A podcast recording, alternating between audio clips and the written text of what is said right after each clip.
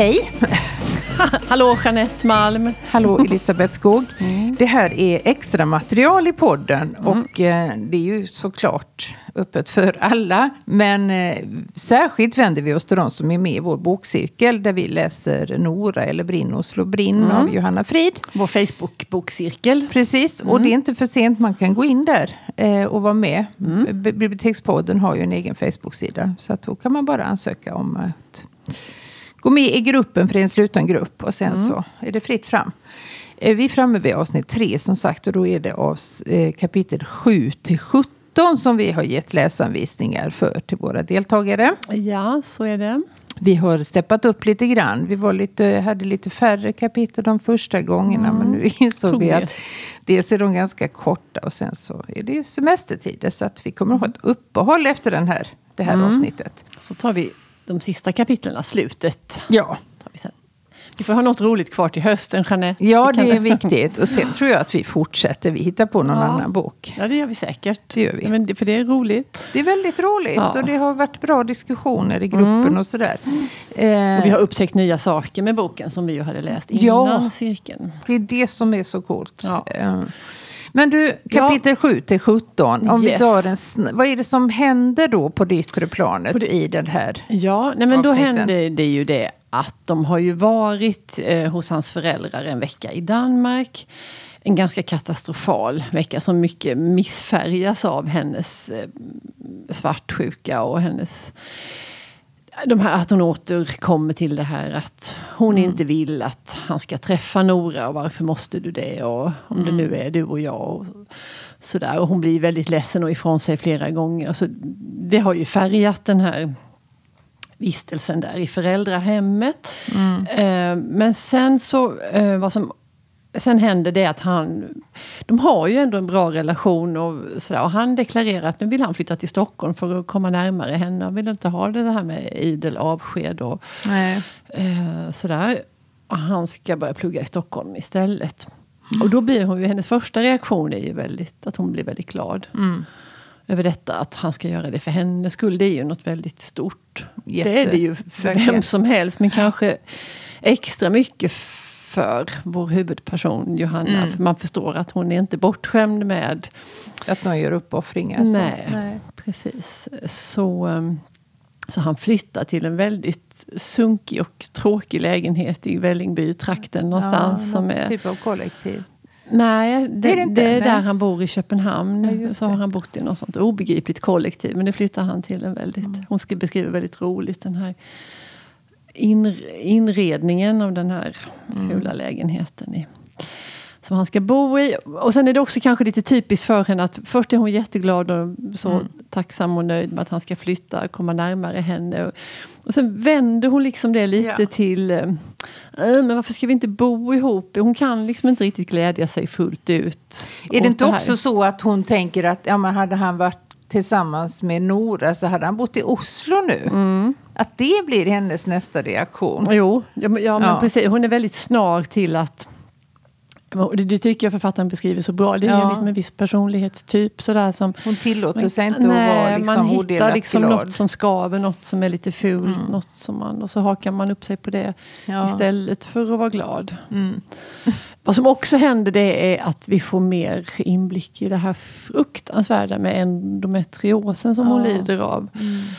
Eh, som man, det är ju sådana smärtor och sådana beskrivningar av de här smärtorna. Så mm. att man verkligen man en gynundersökning där som är väldigt plågsam att läsa. Helvetet, ja. Och man känner ju sån tacksamhet att man inte ja. just detta lider vi ju inte av. Nej, nej, nej. nej. och, nej. och att det är en sån... Bagatelliserat mm. lidande egentligen. Ja, ja. Eh, gör en ju förbannad. Ja, eh, och alla de här, ja men oj, det är naturligt, det är normalt. Ja. Och du får värktabletter ja, hon håller ju på att dö av smärta. Ja, och de hjälper ju inte. Men, men det är det enda vi har. Nu får du ta sådana. Mm. Och motionera och yoga och mm. lägga en värmedyna på magen och sådana helt banala så, grejer. Precis som att hon inte skulle kunna komma på de lösningarna Nej, själv. Det, det provar man väl innan man Ja, såklart. Nej, upprörande. Ja, och väldigt välbeskrivet. Och måste ju vara självupplevt. Annars Ja. kan man inte väl. Nej, Nej, det vet det, vi inte. det men vet det vi tror inte. vi. Nej, men vi har några intressanta frågeställningar här som våra deltagare har lyft. Mm. Men det, nu har vi summerat Ja, men det tycker jag vi har kapitel. gjort. Ja, det har vi gjort. Ordning och reda. Ja. Ehm, jo, men då var det ju en jätteintressant fråga som vi fick, eller en frågeställning eller en tanke som varken du eller jag hade tänkt innan. Och det var om det hade varit omvända förhållande. Att det var eh, killen i relationen som, som var så svartsjuk och som faktiskt ville kontrollera och träffa inte den här personen mer och som ville bestämma det. Och få de här utbrotten Ja. som ju är väldigt explosiva. Ja, rasande och det är starka känslor och tåreflöden och ilska och alltihop. Om vi gör det tankeexperimentet då att det hade varit omvänt, att det var mannen. Och, vad hade det gjort med, vad hade det varit för en bok och vad hade det gjort med oss som läsare? Nej, men för att vi har ju uttryckt att vi känner ganska stark sympati för Johanna. Det, och, men vi fördömer ju heller inte Emil. Nej. Utan vi förstår båda två. Men vi tycker kanske att han kunde böjt sig. När han inser hur plågsamt det är för henne. Att han kanske kunde ge avkall på det här. Liksom, att jag måste göra det jag vill. Ja, för, för att man skulle kunna göra det för hennes skull. För hennes inte skull, för ja. att han tycker det eller Nej. för att han egentligen kanske inte vill det. Men att man gör det för den andra personens skull. Men då om vi vänder på det och Mm. mannen hade. Då får det en helt annan Ja. associationer och innebörd. Allting blir annorlunda. Och det tycker jag är så smart att det är så man upptäcker skillnader Mm. i eh, liksom förhållanden och normer. Det är att vända på det. Ja, det, det är funkar supereffektivt. alltid, ja. funkar alltid. Eh, så det är vi tacksamma för den påminnelsen. Mm. Men det vi sa oss, det var väl att en man som hade betett sig så hade upplevts hotfull. Mm. Eh, och då hade våra sympatier legat hos kvinnan och tänkt att varför ska han kontrollera henne? Mm. Nej. För att det finns en, en, alltså en, en man som är arg och vill kontrollera och dessutom är hotfull. Att det är så mycket varningsflaggor och varningsklockor. Ja, Som, och vi hade nog kallat det känslomässig utpressning. Mm, Att han hade krävt av henne. Eh, Mm. Medan vi inte tänker så i nej. Johannas fall Nej. då. Utan vi, vi tycker ju faktiskt synd om henne. Ja. Och det, och sen sk- pratade vi också, eller skrev om där i cirkeln, det här med att huruvida det handlar om det fysiska övertaget, att män ofta är, har mer, större muskelmassa och är större och sådär. Men, och det är ju inte hela, alltså det är klart att man tänker det också. Ja, men för det det, ju inte- vet, alla kvinnor vet ju att en man har ju Eh, alltså du har ingenting att sätta emot. Även om han aldrig tidigare har visat så är det, det är så inprogrammerat Mm. i oss att Mm. En man har den eh, makten över ja. dig. Att, Ja. Och sen, men det är ju så mycket mer än den här fysiska makten. För det ligger ju så hemskt mycket mer i det här. I de här strukturerna. Att vi ska lyssna på män. Vi har, män har auktoritet. Det har in, medfött. De, I kraft av sitt kön så Ja. har de det. ja. Eh, vi bugar och böjer oss. Och, eh, mm, alltså i stora drag. Eh, det är ju strukturer. mm som... Eh, och, och då, ja, då blir det något annat. Det får en större... Ja.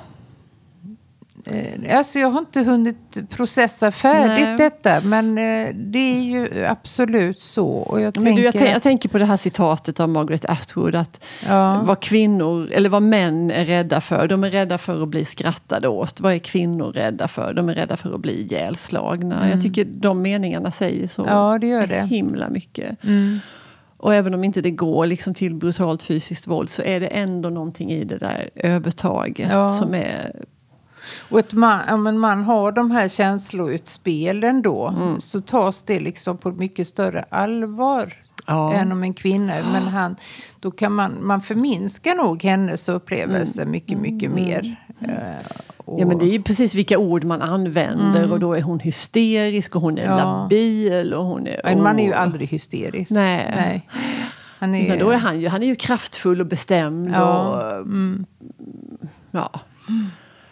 Dramatisk är han inte heller nej, på det sättet. Utan det, nej. Ja. Detta kan vi vrida och vända på Ja. hur länge som helst känns det som. Men Mm. vi kanske får. Ja, nej, men vi, sen fick vi ju en annan intressant ingång också till, till boken. Och det, är ju, det, det har vi varit lite inne på det här. Det är ju hur den är skriven och hur otroligt välskriven den är. Och hur vi upptäcker det nu när vi läser den Mer för och andra mer. gången. Ja, Och det vi vet om Johanna Frid är ju att hon faktiskt debuterade som poet. Poet, Och mm. eh, fick katapultpriset tror jag det var för sin debutdiktsamling. Mm. Och det genomsyrar ju alltså allt i boken. Ja. Eh, att hennes bildspråk är ju så himla originellt mm. och vackert. Och att hon är ju en eh, komiker av ja. högsta Precis. rang. Och som det påpekades då att det, det blir en sån... Att innehållet är ju tungt och det är svårt och ehm, det är ju... Ja, och då, då blir det en sån fin kontrast för språket är ju humoristiskt och lätt och, och så väldigt liksom elaborerat och smart Ja. utfört. Ehm, Och det är ju heller inte så att hon skojar bort Nej. allvaret. Nej, för nej, det nej. hade inte varit... Nej. Alltså då hade det liknat mer sådana här feel böcker som handlar om fruktansvärda saker men på ett liksom... skojfriskt Ja, sätt. och det, det är inte alls nej. så här. Utan djupet finns där men det är ju hur hon beskriver det och berättar om det Ja. som gör det så. För det är ju liksom flyhänt gjort på något sätt Ja. och det blir en sån bra kontrast. Eller, inte kontrast, det blir, det blir bra. Ja, det blir bra. Ja, det blir jättebra. Och kan inte du läsa det där? För det, en cirkeldeltagare citerade det här med ansiktet som en papperspåse. Har du Jo. det där så det är möjligt? För det var så... Jag tyckte det var ett sånt bra exempel på det vi har pratat om. Med ett ansikte som var som en vattenfylld papperspåse som sprack efter att långsamt ha tänts. Det, det är ju Mm. Ja. så genialiskt. Mm, Just att det är en papperspåse också. Ja. För att den kan ju bara samla vätska till en viss punkt.